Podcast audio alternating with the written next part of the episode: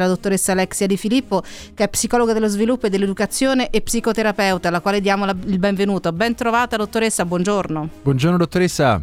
Livia, buongiorno a Simone e buongiorno ai nostri ascoltatori. Ebbene, cara dottoressa, eh, lei ci ha sottoposto proprio questo caso quando appunto abbiamo deciso di affrontare il tema dell'educazione familiare, perché questo probabilmente ha a che fare con un cambiamento nello stile educativo, un cambiamento della mm. società. Questo è un ennesimo caso, ne abbiamo visto diversi negli ultimi anni e certo andare a indagare le ragioni adesso secondo me è anche poco utile come, eh, come ragionamento perché probabilmente non esistono ragioni per un gesto così efferato. Non c'è dubbio, rispondo ad entrambi eh, i quesiti che mi ha posto. Il primo, esiste il raptus? La risposta è no, semplicemente perché il raptus di follia non è mm, proprio contemplato, non è possibile infatti che una persona passi da uno stato di adeguatezza, di tranquillità alla furia omicida, perché il funzionamento psichico di una persona non può cambiare repentinamente. Il raptus eh, possiamo dire una sorta di falso mito ma anche di mostro mitologico mm. che, eh, a cui si ricorre da un punto di vista peritale per mitigare o tentare di annullare la responsabilità di di, di chi compie un crimine raccapricciante e dall'altro punto di vista di tipo più squisitamente giornalistico perché consente di spiegare un atto terribile che si colloca fuori da ciò eh, che è metabolizzabile per l'individuo medio e, e quindi è un, anche una chiave che costituisce una rassicurazione del lettore che quindi distanzia il fatto da sé e dal suo, e dal suo quotidiano. E inoltre il raptus svincola il giornalista da ulteriori approfondimenti che sarebbero doverosi ma che va detto spesso sono al di fuori e al di là eh, della sua competenza per cui diventa innegabilmente semplificativo categorizzare atti di violenza gravissimi eh, come eh, quello che mh, mm, è oggetto oggi della nostra trattazione o, dal, o, da cui la nostra trattazione prende avvio, sarebbe meglio dire, nell'area dello scompenso mentale. Eh sì, anche perché mh, mm, lo ricordiamo, tutte le principali testate giornalistiche, le agenzie parlano di raptus e allora a questo punto, eh, dottoressa, eh, ci viene spontaneo eh, chiederci, è possibile quindi per una discussione eh, commettere una, un atto simile? Perché eh, Livia, non so se tu sei d'accordo, uno schiaffo può volare durante una discussione, non dovrebbe, però qui eh, abbiamo un figlio che si è proprio accanito contro il corpo della mamma, non si tratta di un gesto singolo, dottoressa. Sì un'aggressione eh, a questa signora di una eh, eh, connotata da una rabbia eh, furibonda, eh, delitti cruenti come quello eh, che stiamo analizzando eh, tipicamente vengono commessi non per una discussione ma da, da persone che hanno eh, disturbi di personalità i quali raramente inficiano la capacità di intendere e di volere e che hanno la particolarità di essere egosintonici, quindi non sono percepiti come un problema da chi li manifesta perché crescono con la persona che li sviluppa. Questo spiega come mai eh, spesso non siano riferiti precedenti eh, di disagio nelle persone che commettono questi atti perché chi ha un disturbo di personalità tende a non rivolgersi allo specialista, piuttosto attribuisce la responsabilità delle disconferme che riceve all'esterno su cui cerca di incidere, motivo per il quale si dice che questi disturbi siano alloplastici, ma vorrei eh, eh prima di andare al ruolo del, di appunto delineare il ruolo ruolo della famiglia sì. in, questa, in, queste situazioni. Vorrei specificare che eh, appunto attribuire questi delitti alla grave malattia mentale è falso, è falso oltre che eh, inopportuno perché crea stigma, infatti soltanto l'8 tra l'8 e il 10% dei delitti reati viene commesso da persone affette da una malattia mentale con un grado di gravità mm. tale che eh, inficia la capacità di intendere e di volere. Non vanno confusi questo tipo di malati con chi ha un disturbo di personalità che come vi stavo dicendo attiene appunto eh, ad una condizione per cui la eh, capacità di intendere e di volere tipicamente è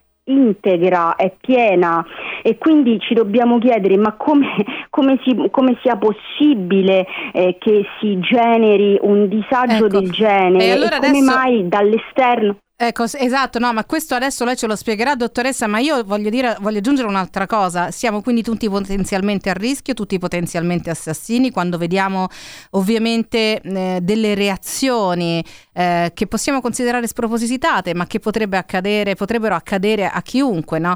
Una rabbia feroce, eh, un, um, un, attacco oh, di, di, rabbia incontrollabile, no? Quante volte si sente dire non ci ho visto più della rabbia, mi si sono chiusi chiusi gli occhi, non ho capito più niente, no? Ma senza arrivare magari all'atto violento, però è qualcosa che può accadere a tutti allora, dottoressa. Direi di no, rabbie che hanno esiti di questo tipo si possono inquadrare in contesti eh, in cui eh, in relazioni soprattutto familiari eh, nelle quali a causa di legami di attaccamento perturbati, stili educativi inadeguati, si sviluppano dinamiche tossiche che concorrono a determinare condizioni patologiche nell'individuo e quindi non eh, situazioni eh, di rabbia per cui uno può rispondere male, eh, può sbattere la porta e uscire, eh, qui parliamo di omicidi cruentissimi e eh, quindi ci sono famiglie in cui all'origine vi sono queste eh, problematiche, queste dinamiche disfunzionali che alimentano per anni vissuti di oppressione e di incomprensione che si trasformano in malcelata sopportazione ed odio fino poi ad esplodere al, eh, nell'atto eh, criminoso e il fatto che le persone tipicamente al di fuori, come è capitato anche in questo caso, descrivano chi ha commesso eh, il feroce atto di soppressione, in questo caso de, di, un, di, una madre, ma insomma in tanti casi proprio anche di, di congiunti, eh, molto di, di, persone che proprio facevano parte della propria eh, quotidianità, della sì. propria famiglia. Esatto, non, ehm, non, dicono che erano persone tranquille. È uno stupore. È, cioè... C'è questo stupore de, eh, delle persone circostanti e, che questo nucleo familiare viene descritto eh, adeguato se non perfetto, cioè come se eh, non ci fossero state avvisaglie o campanelli d'allarme, dottoressa. E questo è tipico sia per l'egosintonia di certe problematiche dell'individuo per cui l'individuo non si rivolge allo specialista, ma anche questo accade per due motivi che hanno a che vedere con la cultura del narcisismo alla base della nostra società che è fondata sul culto, dell'immagine dell'apparenza e del consenso. Il mm. primo, c'è una superficialità diffusa per cui è sufficiente che una persona abbia un lavoro, eh, che svolga una serie di attività. Pensiamo in questo caso eh, l'uomo di 45 anni che ha ucciso eh, la madre eh, a calci e pugni, era anche uno sportivo e anche si applicava nell'agonismo e nella corsa, era anche un pilota di rally, due discipline discipline per cui, che richiedono self-control, capacità di resistenza fisica e mentale, quindi lo stupore è stato davvero grande. Eh, però eh, appunto l'altro problema è che Spesso eh, i nuclei familiari estremamente problematici si impegnano in una meticolosa costruzione di una facciata da dare in pasto agli altri che rifletta eh, armonia, autoaffermazione, anche se poi all'interno delle mura domestiche regna la, la tossicità e, ed il disequilibrio.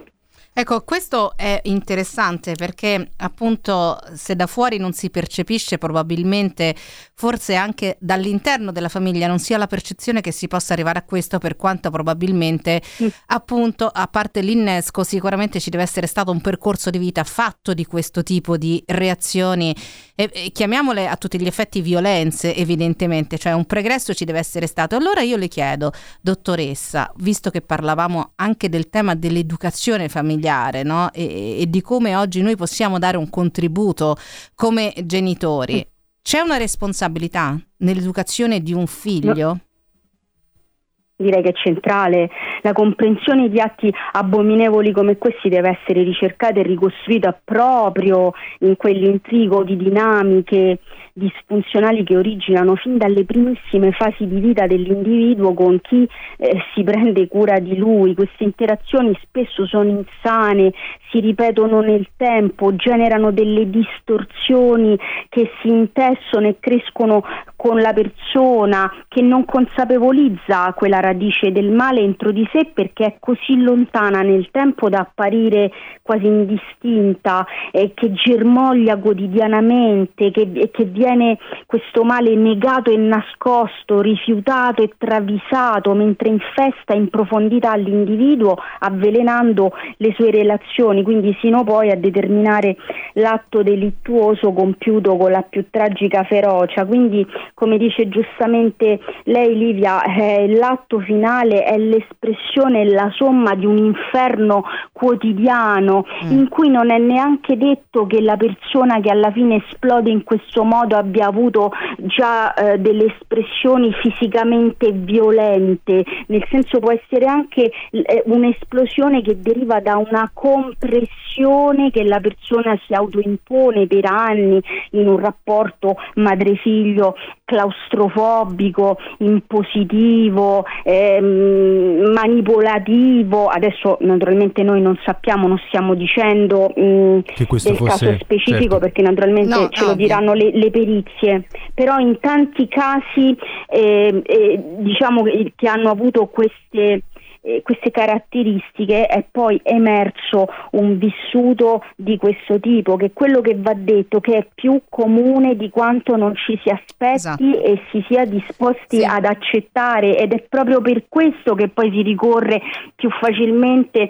alla, eh, alla motivazione del raptus di follia perché è più rassicurante. Per tutti, Invece esatto. quello che possiamo dire esatto ai nostri ascoltatori è che eh, esatto, quello che possiamo dire è che laddove nella famiglia ci, sia, ci siano conflittualità, ci siano problematiche eh, che i figli non vanno trattati come oggetti di proprietà ma come individui con dei diritti che vanno seguiti amorevolmente e rispettosamente. Qualora ciò non fosse e ci fossero appunto conflitti o situazioni comunque di grande tensione che eh, si, ci si rivolga con fiducia agli specialisti ecco. della, salute, della salute, mentale onde evitare che un piccolo disagio perché si potrebbe eh, in tempo sì, sì, alle, prime, alle prime avvisaglie alle prime avvisaglie dottoressa ai primi segnali ci tragedia. dispiace che abbiamo il tempo proprio finito dottoressa perché il tema è interessantissimo ma in questo appuntamento che noi abbiamo con lei quindicinalmente dottoressa Di Filippo affronteremo questi questi temi. Un abbraccio, buona giornata alla dottoressa Alexia Di Filippo, psicologa dello sviluppo e psicoterapeuta. Buon lavoro dottoressa. Grazie dottoressa. Grazie, un caro saluto a voi e agli ascoltatori.